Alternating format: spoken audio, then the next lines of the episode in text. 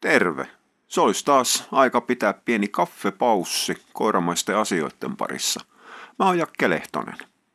Tota, jutellaan tänään pikkasen taas kerran ikuisuusaiheesta nimeltään koirien ruokintarytmi. Mä oon tästä jauhanut ikuisuuden. Jos olet tutustunut Katiskan sisältöön, kuunnellut podcasteja ennenkin, niin ei tässä nyt oikein hirvittävän paljon mitään uutta sulle tule.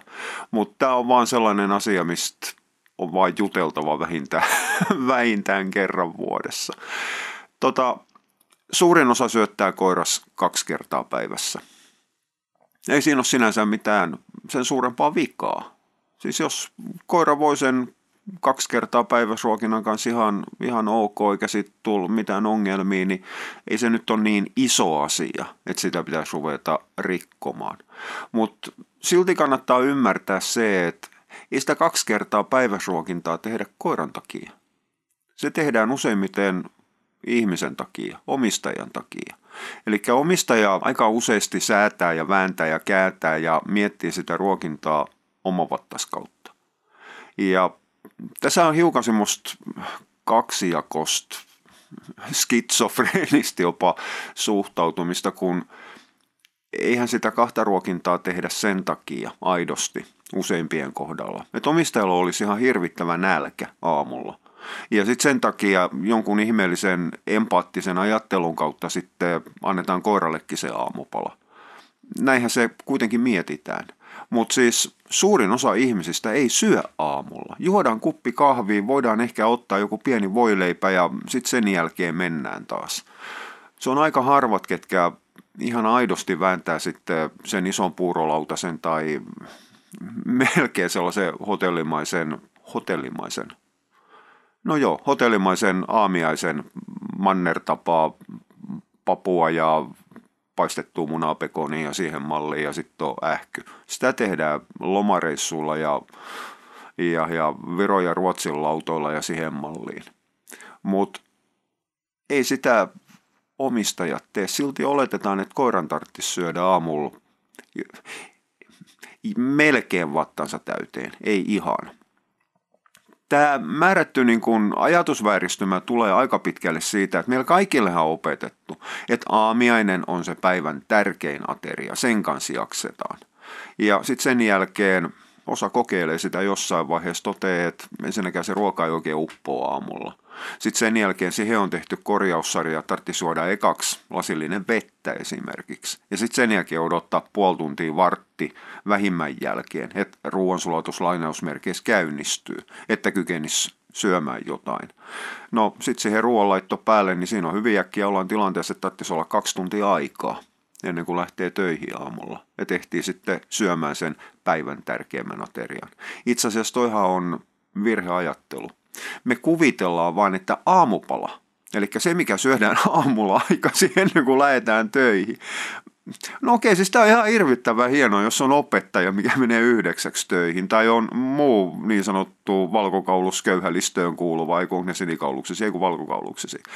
Eli niiden työpäivä alkaa kahdeksan aikaa, paitsi jos niillä on onnia autuus tehdä etätöitä. Niin saattaa olla aikaa tehdä itselle ateria aamulla. Mutta mitäs me tehdään sitten niiden kanssa, mitkä menee aamuvuoroon? Ne menee kuudeksi töihin. Ne herää puoli viiden aikaa esimerkiksi, jos niillä on työmatkaa enemmän kuin niin, niin 500 metriä kotiovelta. Missä hän aikaa sitten ehtii tekemään se ruoan ja syömään? Eli ei, ei se ole. Tämä aamiainen on tullut suoraan jenkkiläisestä systeemistä ja nimenomaan toimisto työläisistä, lainausmerkeissä jonka paremmista ihmisistä. Eli ne, jotka on mennyt sitten jenkkiläisen TV-sarjamalliin, jossa ne ehtii paistamaan niin pahuksen pannukakkuihin, mihin menee muuten itse asiassa kohtuullisesti aikaa, koska rouva on kotona. Ja sitten sen jälkeen isäntä, tai tässä joskus jopa nykyaikana, kun tasa-arvokin on tullut jenkkiläänkin edes jollain tapaa, niin rouva lähtee töihin. Ja mennäänkin töihin, simmotti, että ehditään tipauttamaan kakara kouluun. Eli mennään töihin kahdeksaan tai yhdeksään. Ja silloin voidaan ehtiäkin syömään, syömään hiukan enemmän. Täytyy tietysti muistaa, että jenkkiläiset, jotka vetää ihan pirusti kaloreja aamulla, niillä on aika paljon ylipainoa. Ei se nyt tule ihan puhtaasti siitä syömisestä, vaan siitä, mitä ne syö. Niiden yksi suurimpia ongelmia on, on, on se perhana vaahtera, siirappi ja glukoosin iso määrä. Nyt mä eksyn siitä aiheesta ihan totaalisesti. Se on ihan toisessa ympyröissä, missä mun pitäisi selittää ihmisten ravitsemuksesta. Me ollaan edelleen perusväittämässä. Me ruokitaan koiria sillä tapaa, kun me ruokitaan sen takia, mitä amerikkalaiset tekee. Koska koko koiraruokateollisuus rakentuu siihen, mitä amerikkalaiset tekee. Meidän koirien kaikki ruokintasuositukset perustuu siihen, mitä amerikkalaiset tekee. Ja siellä on siirretty ihmisistä ihmiseen ja siirretty sieltä sitten ihmisten syömisiin meille tänne Pohjolaan sen mukaan, mitä amerikkalaiset tekee. Ja amerikkalaiset ei tarkoita äh, alempaa keskiluokkaa tai köyhempi, se tarkoittaa aina ylempää keskiluokkaa tai hyvin toimeen tulevia. Mitä ne tekee? Niin sitten sen jälkeen meidän tavallisten persaukisten kuolevaisten pitäisi tehdä jotain sen mukaan. Ja sen jälkeen me ollaan sitten siirretty se koiriin. Eli ei pelkästään se, että me ruokitaan koiria sen mukaan, miten amerikkalaiset ruokkii koiriaan. Me ruokitaan koiria sillä tapaa, miten amerikkalaiset syö, tai niiden pitäisi syödä, tai kuvitellaan, että niiden pitäisi syödä. Siinä rupeaa olemaan niin monta mutkaa ja omituisuutta jo, että se rikkoo sen koko paletin. No luojan kiitos, koirat on kohtuullisen sopeutuvia. Mä oon ennenkin sanonut ja sanon taas. Koirat voi sen verran hyvin kuin ne voi, ei omistajansa takia – vaan omistajasta huolimatta. Mutta siis se aamun tärkein ateriahan on se, mikä pitäisi syödä siinä kymmenen aikaa. Tota, onko kelloaika tuttu siinä 10-11 aikaa? Kyllä, se on se tyypillinen sapuska-aika, paitsi jos tekee sitten vuorotyötä, missä on, on, on sitten niin, niin, rytmitykset ja vuorottamiset ja muut, ja se saattaakin olla se sapuskatunti puoli kymmeneltä jo, tai mahdollisesti vasta puoli yhden aikaa. Mutta se aamiainen – se päivän tärkein ateria ei ole se, mikä syödään aamulla viiden aikaa tai kuuden aikaa tai edes seitsemän aikaa. Se on se, mikä pitäisi syödä aamupäivällä yhdeksän jälkeen siinä 10-11 paikkeilla. Mutta tämä sitten on siirtynyt siihen, että ihmiset tuhlaa aamustaan, kun on muutenkin kiire ja väsyttää ja vituttaa. Olisi tekisi mieli juoda rauhassa edes se yksi kuppi kahvia tai teetä tai mitä silloin kukakin ottaa no enää ei kukaan lue sanomalehteä, mutta selaillaan edes vaikka naamakirjaa hetken aikaa ennen kuin lähtee töihin. Niin sekin aika käytetään sitten siihen, että ruokitaan se koira. Mutta kuten sanottu, niin ei tämä useimmilla koirille mikään iso asia ole. Mutta koirien ruoansulatusongelmat lisääntyy koko aika. Samalla tapaa koirien määrätty vaikeus niiden painon hallinnassa tarkoittaa se sitten laihuutta tai lihavuutta nämä kulkee itse asiassa käsi kädessä, niihin monta kertaa vaikuttaa ihan sama, sama asia, mikä tehdään. Koira vaan yksilönä reagoi siihen sitten asia eri tapaa lisääntyy. Ja omalla tavallaan tämä lisääntyminen, nyt ollaan siitä, mitä mä jossain podcastissa höpisin elintasosairauksista. Itse asiassa nyt ollaan lähellä sitä samaa akselia. Ei se, että koirat ruokitaan kaksi kertaa päivässä ole mikään vanha asia. Se on itse asiassa kohtuullisen uusi asia. Se on tullut laajasti käyttöön vasta noin 20 vuotta sitten, eli vuosituhannen vaihteessa. Toki, jos sä olet joku pahuksen millennium, niin sulle se tarkoittaa silloin sitä, että se on ollut koko sun elinikä, niin se täytyy olla siis niin kuin ikuisuuden pistävä, mutta anteeksi nyt, tai kestävä, mutta anteeksi nyt vaan hirvittävästi, mutta sä oot aika nuori ihminen. Eli ei se, että jotain asioita on tehty koko sun elinikäs, niin tarkoita sitä, että se on vanha asia se on itse asiassa kohtuullisen uusi asia, sinäkin olisi aika uusi ihminen. Mutta mut, se on lisääntynyt. Ihmiset opettaa, kasvattajat opettaa toinen toisilleen sen, että koira täytyy ruokkia kaksi kertaa päivässä. Ja, ja siitähän seuraa sitten kaksi asiaa. Ensimmäinen on tietysti se, että se koiran ruoka-annoksen koko puolittuu. Eli se koira saa koko ajan pieni annoksi, jonka jälkeen sitten sen nälän tunne rikkoontuu. Toinen on sitten se, että koira ei ole ihminen. Se ei ole koskaan ollut ihminen. Vaikka otetta, haluttaisiin ottaa kuinka paljon söpöä kuvia, missä silloin joku pahuksen pipo päästä aurinkolasit silmille. Meissä kaikissa se on niin söpöä ja ihanaa, kun se on puettu kuin pikku vauva. Niin, niin itse asiassa se on söpöä, se on säälittävää. Eikä tämä ole huumorintaju kysymys. Voisi olla sitäkin hiukan, mutta ei, ei se ole. Se on yhtä, yhtä mautonta kuin pukee marakateille hamepäähän ja laittaa ne sotkemaan niihin niin sirkuksen alttari areenaa ympäri sitten polkupyörän kanssa tai työntämään toinen toisiaan lastenvaunussa. Ei, ei se ole huvittavaa. Ei, ei millään tapaa, vaikka se sitten Instagram-kuvissa naurattaisikin. Mutta pointti on vaan siinä, että koiran biologia aineenvaihdunta on rakennettu sen mukaan, että se syö harvemmin ja se syö enemmän. Ja mä oon tätä samaa esimerkkiä käyttänyt ennenkin ja käytän sitä taas. Jos me yritetään perustella koiran syömistavat sillä, miten ihmisen kuuluisi syödä tai miten ihminen syö, niin minkä takia sitä samaa ei siirretä sitten hevosiin. Eli no valitettavasti se on jossain määrin siirrettykin hevosiin. Hevoset aika syö kolme kertaa päivässä, joka on niiden terveyden kannalta ja aineenvaihdunnan ja ruoansulatuksen kannalta ei niin hyvä asia. Mutta siis sitähän muutosta ei ole tehty sen takia, että se omistaja syö esimerkiksi kolme kertaa päivässä. Se on tehty sen takia, että omistajan ei tarvitse tehdä niin paljon tallitöitä. Sehän perustuu vaan siihen. Eihän sitä kesällä, no anteeksi nyt mennä lipsahtaa, eihän sitä hevosillakaan sitten kesällä säädellä. Kyllähän ne silloin saa syödä niin kuin niiden kuuluu, eli turppamaas koko aika. No ei saa koska niin iso osa Suomen hevosista on kesät talvet ne on tallissa sisällä. Ja sitten sen jälkeen ne viettää valosan ajan parhaimmassa tapauksessa takki päällä, kun hyttyset syö. Niin, niin jossain postimerkkitarhassa hiekassa. Ja sitten ihmetellään, kun on pumpurioita ja niillä on käytöshäiriö ja niiden vatta on paskan. Ei mun pitänyt selittää hevosistakaan. Mutta se, mitä mun piti selittää, niin on se, että et jos me selitetään koiraruokintaan, mun on pakko kerrata tämä, että mä pääsen taas takaisin siihen punaiseen lankaan. Että jos me selitetään koirien ruokintaa sille, miten ihmisen pitäisi syödä, niin meidän pitäisi selittää silloin myös hevosten ruokintaa sillä, mitä ihminen syö. Ja silloin hevoset pitäisi siirtää harvennettuun ruokintaan, joka on niille katastrofi. Ja me voidaan mennä tämä ketju myös toistepäin. Jos kerta ihminen syö, kuten koira syö, niin minkä takia ihminen ei syö, kuten hevonen syö, eli mussuta koko aika. Eli näähän tulee, nämä, nämä eläinlajierot tulee puhtaasti siitä, mihin evoluution aika on sopeuduttu. Hevonen on edelleenkin heinänsyöjä. Hevosen koko ruoansulatus toimii, siis vatsalaukusta, toimii keskeytymättä. Sen takia hevosen täytyy syödä koko aika, koska siellä vatsalaukku erittää koko ajan ruoansulatushappoja. Jos se ruoansulatushappoja, no joo, vatsahappoja.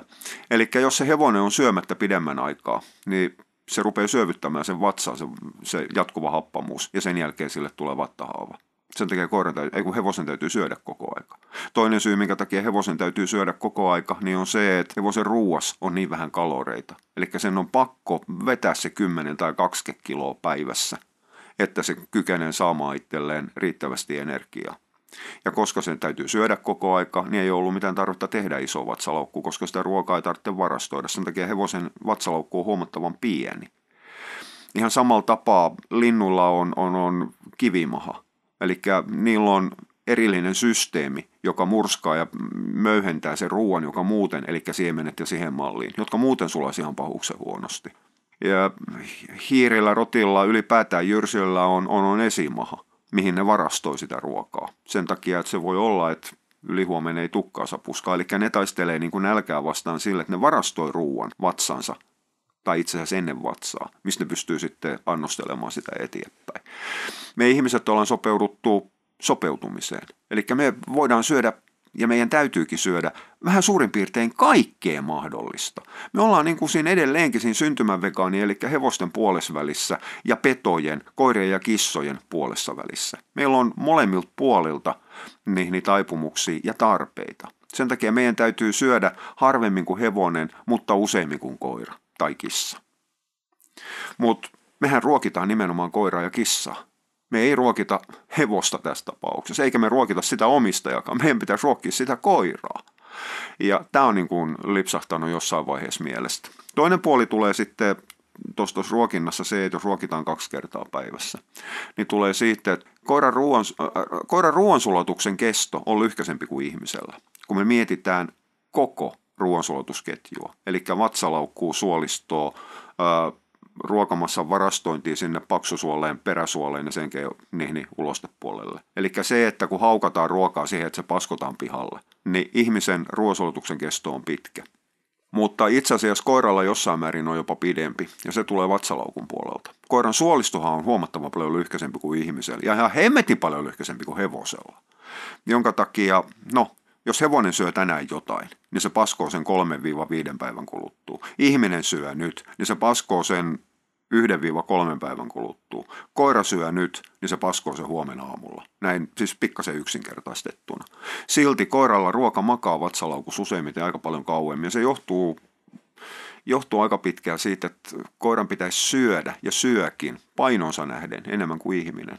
Jolloin se absoluuttiset, absoluuttiset ruokagrammat, ruokalitrat siellä vatsalaukussa, joka voi venyä itse asiassa enemmän kuin ihmisnaisen kohtu raskausaikana – niin totta kai silloin, vaikka se ruoka sinänsä sulaa nopeammin, niin se ruokamassan koko edellyttää sen, että itse asiassa se vatsalaukun täytyy hoitaa sitä hommaa kauemmin kuin ihmisellä.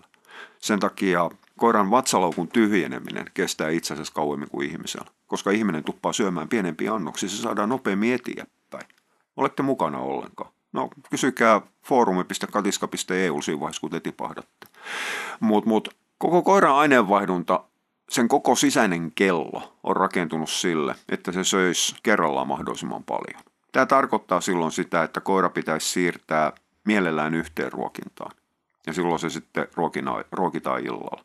Ää, jos me halutaan tehdä se lainausmerkeissä luonnolliseen tapaan, niin itse asiassa meidän pitäisi laittaa ihan pirun iso mälli ruokaa keittiön lattialle ja, ja antaa koiran itse syödä se söisi tänään, se olisi ihan pirun ahnis, se vääntäisi vattas täyteen, sen jälkeen se köllisi siinä ja miettisi, että no onpa tämä hemmetin hienoa. Sen jälkeen se rupeaa rentoutumaan, leikkimään, saattaa syödä pikkasen siinä välissä ja, ja jossain vaiheessa se ruoka loppuu. Siinä menee sitten päivä, kaksi päivää, kolme päivää, kun se rupeaa tulemaan ihan jumalaton hiuko taas ja sitten sen jälkeen se syö.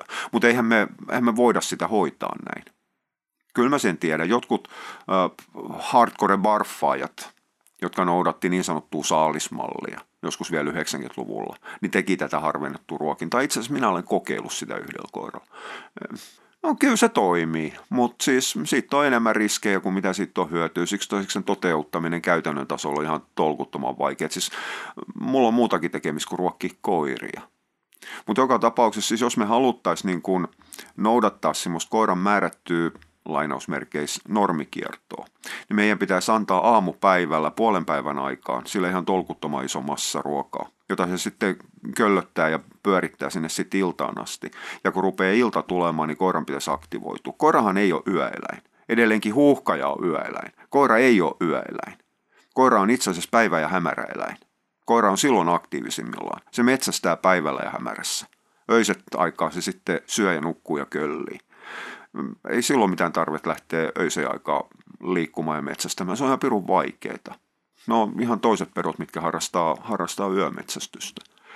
Mutta koska meidän täytyy jollain tapaa saada sovitettu koira tähän ihmisten elämään, niin silloin me ruokitaan se koira illalla. Ja silloin me toivotaan sitä, että nyt päästään sitten näihin hiukan vaikeampiin asioihin, jotka ei ole, mä yksinkertaistan ihan tolkuttoman paljon. Mutta jos me ruokitaan koira aamulla, niin periaatteessa se ruoan sulatus ajoittuu sillä tapaa, että ne aminot, rasvahapot, vitamiinit, mineraalit saadaan aktiivisena aikana. Silloin koiran elimistö tekee vähiten elimistöhuoltotöitä. Se korjaa vähiten, se rakentaa vähiten, se lihottaa vähiten, koska elimistön korjaustoimenpiteet ja rakennustoimenpiteet tehdään yöllä, kun nukutaan. Nyt kun me ruokitaan se illalla, niin silloin me saadaan eräällä tapaa se ravintoainevirta siihen aikaan, jolloin kroppa tarvitsee. Kun nyt täytyy muistaa se, että kroppahan varastoi itse asiassa ihan pahuksen vähän asioita. Ei aminohappoja, proteiineja, ei niitä voida varastoida. Meillä, on, meillä ja koirilla on pienen pieni aminohappopooli veressä, vapaita aminohappoja, joita tarvitaan niin kuin akuttiin hätään. Yhtäkkiä tehdään töitä, yhtäkkiä tarvitaan hormonituotantoa, yhtäkkiä tulee pakene- tai taistelereaktio – niitä tarvitaan siihen hommaan. Yhtäkkiä tarvitaan nopeasti niin sanotusti likasta energiaa, koska aminohappojen käyttö energiaksi on energiataloudellisesti ihan pirun kehnovalinta, sen takia protskuja ja aminoja ei käytetä energiaksi normitilanteessa. Mutta siis sen takia siellä on pieni semmoinen käteiskassa heräällä mutta ei yhtään se enempää. Jos aminoja proteiineja tulee liikaa, niin sen jälkeen ne kustaan pihalle. Ei niitä varastoida, niitä ei voida varastoida. Ja, ja sama juttu, no vitamiineissa määrätyt, määrätyt rasvaliukuiset vitamiinit, no joo, niitä on tasan tarkkaan kolme. D-vitamiini, A-vitamiini ja K-vitamiini. Ja K-vitamiinikin on kysymysmerkki. Nämä varastoidaan. Kaikki muut hävitetään saman tien, E-vitamiiniin myöten. Eli jos niitä tarvitaan sillä hetkellä, ne käytetään, jos niitä ei tarvita, ne pissitään pihalla. Eli jos niitä annetaan enemmän, simmottiin, että niitä pitäisi käyttää päivällä, jolloin kroppa ei ainevahdunnan puolella tee niiden kanssa yhtään, mitä ne hävitetään. Sama juttu mineraalien kanssa. No okei, okay, rautaa voidaan hiukan varastoida, mutta täytyy muistaa se, että rautavarastot ei ole elimistön puolella. Siellä on edelleenkin se niin sanottu käteiskassa maksas ja muualla. Rautavarastot on suoliston pinnassa. Vaikka ihmiset rauta tiputtaa vaikka kuin paljon, siinä ohitetaan ne rautavarastot. Eli eihän rautatiputuksen rautavarastoja kasvateta, niin kuin ihmiset kuvittelee. Siinä nostetaan yhtäkkiä elimistön kierrossa olevan raudan määrää ja eräällä tapaa ylikyllästetään maksa ja muutamat muut kudokset. Eli tehdään rautatiputuksen kautta itse asiassa sellainen asia, joka niin kuin normielämässä, ruokinnassa ja muuten pidetään ongelmana. Vähän niin kuin hiukan eri asia, mutta vähän sama asia kuitenkin kuin esimerkiksi kuparikertymäsairaus, jolloin kupari lähtee kertymään elimistöön muihin kudoksiin, mihin me ei haluta. Tai D-vitamiini yliannostuksessa rupeaa kalsium kertymään elimistön kudoksiin, joissa sitä ei kuuluisi olla varastona. Mutta se on toinen juttu.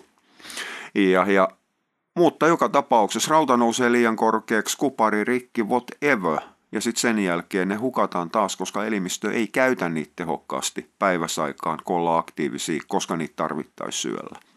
No toki, siis tähän on yksinkertaistava selitys monessakin suhteessa, mutta yksi yksin, yksinkertaistuksen tuoma heikkous tässä selityksessä on se, että ruoansulatuksen kestohan on niin pitkä, että jos me syötetään koira illalla, niin eihän se yöllä ehdi se ruoka sulamaan. Mutta siinä pelataan tämän ruoansulatuksen keston kanssa. Eli aidosti se illalla mahdollisimman myöhään syötetty ruoka, niin on se ruoka, joka hyödynnetään seuraavana iltana. Eli siinä ajetaan, ajetaan niin, niin sitä aikataulua eräällä tapaa etukäteen kiinni päin. Mutta pointti on aika pitkälle siinä, että syöttää koiraa aamulla – niin on sama asia kuin söi sitten aamulla hiukan enemmän ja sitten sen jälkeen koittaisi olla hirvittävän aktiivinen, kun insuliini nousee ja väsyttää ja vituttaa. Vatta on täynnä ja tekisi mieli vaan pistää silmäkkiä kölliin. Eli ei, ei, ei se ole se, mitä halutaan. Ja sitten siinä tulee tietysti tämä ikivanha koulutuksellinen kysymys, jos koiran kanssa harrastetaan. Niin me halutaan, että koira kuuntelee, me halutaan, että koiralla on mielenkiinto siihen palkkaan. Ja sillä se ei kuuntele ja sillä ei ole mielenkiintoa siihen palkkaan, jos sillä ei ole pikkasen nälkä. Okei, siis edelleenkin määrätyt pk-rodut, mitkä on opetettu, tai no siis anteeksi jalostettu viimeisen noin 300 vuoden aikana kuuntelemaan, seuraamaan ihmistä koko aika. Niin niillähän vietti on niin korkea, että ei sitä niin kuin ruoan kanssa saada kyllästetty. Ihan samalla tapaa, että kyllähän Greyhoundi lähtee sen liikkuvan perään, vaikka se olisi just syönyt. Ei sen suorituskyky ei ole paras mahdollinen. Ja samalla tapaa sen, sen, sen paimenen tai jonkun muun duunikoiran suorituskyky henkisellä tasolla, komentojen täytössä muus, ei ole niin täydellä tasolla, jos se on syönyt aamulla. Siis noin on kaikki sellaisia pieniä nyansseja, jotka koko ajan nakertaa sitä ajatusta, että koira pitäisi ruokkia kaksi kertaa päivässä. Mutta sitten päästään tähän ikiaikaiseen syyhyn. Niin, mutta jos mä en anna koiralle aamupalaa, niin sitten sen jälkeen se rupeaa yökkäilemään ja tulee sitä tyhjävatsauksentelua. No niin tulee, koska koira on oppinut siihen, että se saa aamuruokaa. Jonka jälkeen sillä tulee huono olo, koska se rupeaa odottamaan sitä ruokaa, ja kun se odottaminen, kun edelleenkin ruoansulatus on hormonaalinen reaktio. Eli siellä on viestiaineet, välittäjäaineet, jotka kertoo, että okei, nyt meidän täytyy tehdä jotain. Ja ne on vahvasti aivoissa, mielessä, psyykkessä ne komennot eräällä tapaa. Ihan samalla tapaa, että me pelästytään. Aivoista se pelko lähtee. Me raivostutaan. Aivoista se raivo lähtee. Nälkä itsessään on vähän eri asia. Mutta siis, koska siis sehän lähtee rasvavarastojen purkautumisesta ja maksan glukoosivarastojen purkautumisesta, eli se varsinainen syvännälän tunne lähtee ihan muualta kropasta. Mutta kyllähän meistä jokainen tietää mitä lohtusyöminen tarkoittaa ja mielihalut ja teot tarkoittaa. Eli kyllä, jo pelkästään ruoan ajatteleminen käynnistää ruoan sulatuksen, jos se halu on tarpeeksi, tarpeeksi korkea. Ja koiralla se on. Sen takia se lähtee kuolla valumaan, jos se keriää riittävän paljon. Se on täysin vakuuttunut, että se saa kohta sen makkaran palan. Jolloin se myös ruoansulatus käynnistyy, koska kun koiran mieli on vakuuttunut siitä, että mulla on vatta täynnä kohta, niin se käynnistää sen ruoansulatuksen. Niin, niin eräällä tapaa laittaa koneet käyntiin valmiiksi. Ei paina starttinappulaa sen jälkeen, kun se ruoka on nielty. Ja, ja sitten sen jälkeen tyhjässä vatsassa tai vatsassa, jossa on, itse asiassa se on harvemmin, se koiran vatsa on tyhjä aamulla. Mutta se ruoka on niin sulanutta, että se happamuus ei, sitä ei käytetä siihen valmiiksi happamaan ruokamassaan, vaan se lähtee laskemaan sitä pH, eli lisäämään happamuutta siellä vatsassa, ja se aiheuttaa se huono olon, ja koira yökkää keltaista limaa. Ja meillä on koira, jolla on, on, on tyhjä vatsan oksentelu. No se korjataan antamalla pikkasen ruokaa. Eli eihän se, että, että, että koira ruokitaan vaan kerran, niin eihän se tarkoita silti sitä, etteikö sillä koiralla voisi antaa aamupalaa. Mutta se on ihan samalla tapaa kuin se omistaja aamupala, se on pieni. Sen takia mä puhun aika useasti 1,1 tai 1,2 ruokinnasta. Ja niin kuin mä olen puhelimessa monelle asiakkaalle sanonut, niin mä käytän tätä 1,1 tai 1,2 ruokintaa vaan sen takia, että kaikille täytyy olla nimi. Jos ei, jos ei jollekin asialla on nimi, niin ihmiset on aivan eksys, eksyksissä ja kukaan ei suostu tekemään yhtään mitään. Sen takia meillä on 50-50 ruokinta, joka tarkoittaa vaan kuivamuona ja lihaa sekaisin, ei suinkaan sitä, että niitä annetaan puolet ja puolet. Ja, ja mä nyt heilun tässä 1,1 1,2 ruokinnassa sen takia, että eihän se on vakiintunut termi.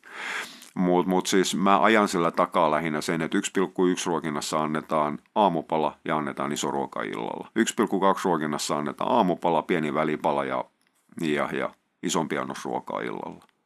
Silloin me siirretään eräältä tapaa se koiran perusruoka, se koko ruoka, sen täysannos iltaan. Me annetaan siihen päälle se aamupala, välipala, palkat. Ei, ei, ei se lihota sitä koiraa. No jos se lihottaa, niin sitten vähennetään sitä ruokamäärää. Se nyt kautta sen kummallisempaa ole. Mutta mut ei, ei se sinänsä lihota koiraa ihan yhtä vähän kuin edelleenkään se yksi suklaapatukka kauppakäynnissä. Ei lihota sitä omistajaa. Sen sijaan se Fatserin sininen tai sitten parhaimmassa tapauksessa niitä viisi kappaletta, niin se lihottaa, jos niitä syödään joka päivä. Mutta se yksi suklaapatukka päivässä ei todellakaan lihota. Se on kaikki muu, mikä sitten voi lihottaa. Mutta sillä me saadaan koiran, sillä pienellä aamupalalla me saadaan koiran ruo- ruokaan, äh, vatsaan hiukan ruokaa, ettei se tule huono olo. Me saadaan sille eräällä tapaa parempi mieli, koska se on oppinut siihen, että mä saan ruokaa, mä saan ruokaa. Okei, siis se mitä mä oon yllyttänyt ihmisiä tekemään, niin on se, että jos käyttää maksalaatikkoa maksan sijaan, niin, niin A-vitamiini ja hivenaineiden saamiseen, niin se maksalaatikko on hyvä aamupala sillä. Laitetaan siihen muutamat lisät joukkoon, jos sikseen tulee.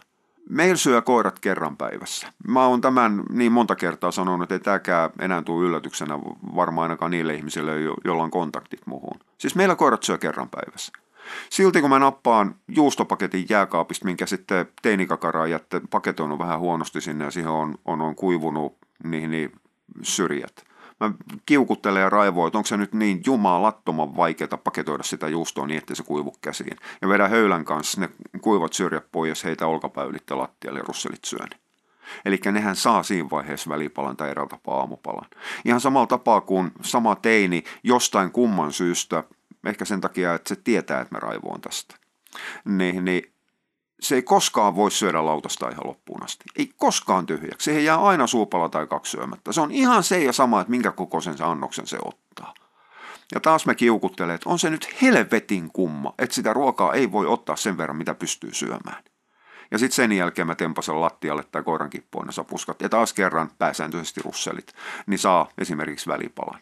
Silti meillä koirat syö kerran päivässä. Ja silti mä jokaiselle sanon, että meillä koirat syö vain kerran päivässä. Ja, ja siis kyllähän tämä niin koulutuksissa muista tulee ihan säännönmukaisesti vastaan. Ne makupalat on ihan sama asia, silti ne koirat syö kerran päivässä. Ihmiset murehtii aina, että vaikuttaako nämä makupalat siihen syömiseen. No ei vaikuta. Ei siis ei millään tapaa, ei suuntaa ei toiseen. On olemassa yksi ja vain yksi poikkeus. Jos käytetään riittävän paljon maksaa, eli itse asiassa kohtuullisen vähän, käytetään maksaa kuitenkin kuivattuna tai paistettuna, ei sitä raakana kukaan halua palkkana käyttää. Mutta sillä lahjotaan ja palkitaan koiraa tekemään töitä, niin silloin ei välttämättä maksaa tarvitse enää laittaa siihen perusruokaan. Mutta maksahan ei ole ruokaa ruokaa. Maksaa lisäravinne. Ihan samalla tapaa kuin se D-vitamiini tai kalkin lisääminen siihen ruokaan tai merilevä jodin takia. Ei se maksaa, jos sitä perusruokaa. Perusruoka on se, missä me saadaan elimistöön riittävä määrä protskuu ja rasvaa. Ei mitään muuta, niin ja vettä mielellä. Mutta kaikki muut on, on, on sitten lisäakselilla. Melkoinen osa, no ainakin jonkunnäköinen osa suolisto-ongelmista ollaan saatu ihan kylmän rauhallisesti kuntoon sillä, varsinkin tuommoisessa refluksityyppisessä, eli koira rupeaa oireilemaan närästystä aamuyöstä, niin saadaan korjattu ihan sille, että muutetaan sitä ruokarytmiä. Joko se iso ruoka siirretään mahdollisimman myöhään iltaan, tai sitten se iso ruoka siirretään mahdollisimman aikaiseen aamuun. Se täytyy vaan kokeilla, kumpi se on. Mutta aika harvoin, siis to, tokihan näitä on, milloin suolisto on ihan paskana niin ne vaatii kolme, neljä, vaikka kymmenen pientä ruokaa koko aika. Mutta ne on sairaikoiri, se on eri asia. Tämä on ihan sama asia, että eihän me voida koirien ruokintaa säätää sen mukaan, että mitä jollain diabetikolla on, jonka täytyy huolehtia verensokerista koko aika. E, ei me voida sen mukaan säätää sitten naapurin rekun ruokintaa, että omalla koiralla on diabetes. Ei sen tarvitse piitata siitä. Eli koittakaa pitää koko ajan erossa jollain tapaa sen, että mikä on sairaankoiran erikoisruokinta ja mikä on yleistä höpinää tavallisten peruskoirien ruokinnassa, kun edelleenkin niitä tavallisia peruskoiria on ihan pirun paljon enemmän kuin niitä sairaan ja toivottavasti se tilanne pysyy sellaisena. Kommentoikaa vaikka Katiskan foorumille, foorumi.katiska.eu. Välttäkää edelleen Facebookiin viimeiseen asti. Facebook on, on, on paitsi että se on ihan paska paikka monessa suhteessa, niin Facebook on sisällön ja asioiden kertakäyttökulttuuri, koska Facebook haluaa sitä, koska Facebook haluaa, että jokainen kysymys aloitetaan aina uudestaan, koska jokainen ketju maksimoi Facebookin paitsi seurannan, niin myös mainosnäytöt. Niin, niin mielellään sellaisia asioita, mistä voidaan jutella vielä ensi viikollakin, mitkä ei ole ihan pelkästään päivän polttavia, niin kuin esimerkiksi koiran ruokintakerrat ei todellakaan ole päivän polttava. Tästä on Jumakauta juteltu niin kauan kuin minä muistan. Niin, niin kommentoikaa foorumille ja kertokaa mulle, että jos koiralle ei ole mitään erinomaista ja erikoista nimenomaan ruokinta kertoihin liittyvää sairautta, mikä olisi semmoinen muu syy, minkä takia sen koiran tarttisi saada kaksi kertaa päivässä ruokaa? Mä haluaisin kuulla, että mikä on se perusteltu syy, koska siis täytyyhän teillä olla jonkunnäköinen käsitys, minkä takia teette jotain. Koska jos te ette tiedä, miksi te teette jotain, niin eihän sekään nyt ihan hyvä asia ole. Mutta siis mä alleviivaan edelleenkin se, että terveellä koiralla on itse asiassa ihan se ja sama, että syöttääkö sen kerran vai kaksi päivässä.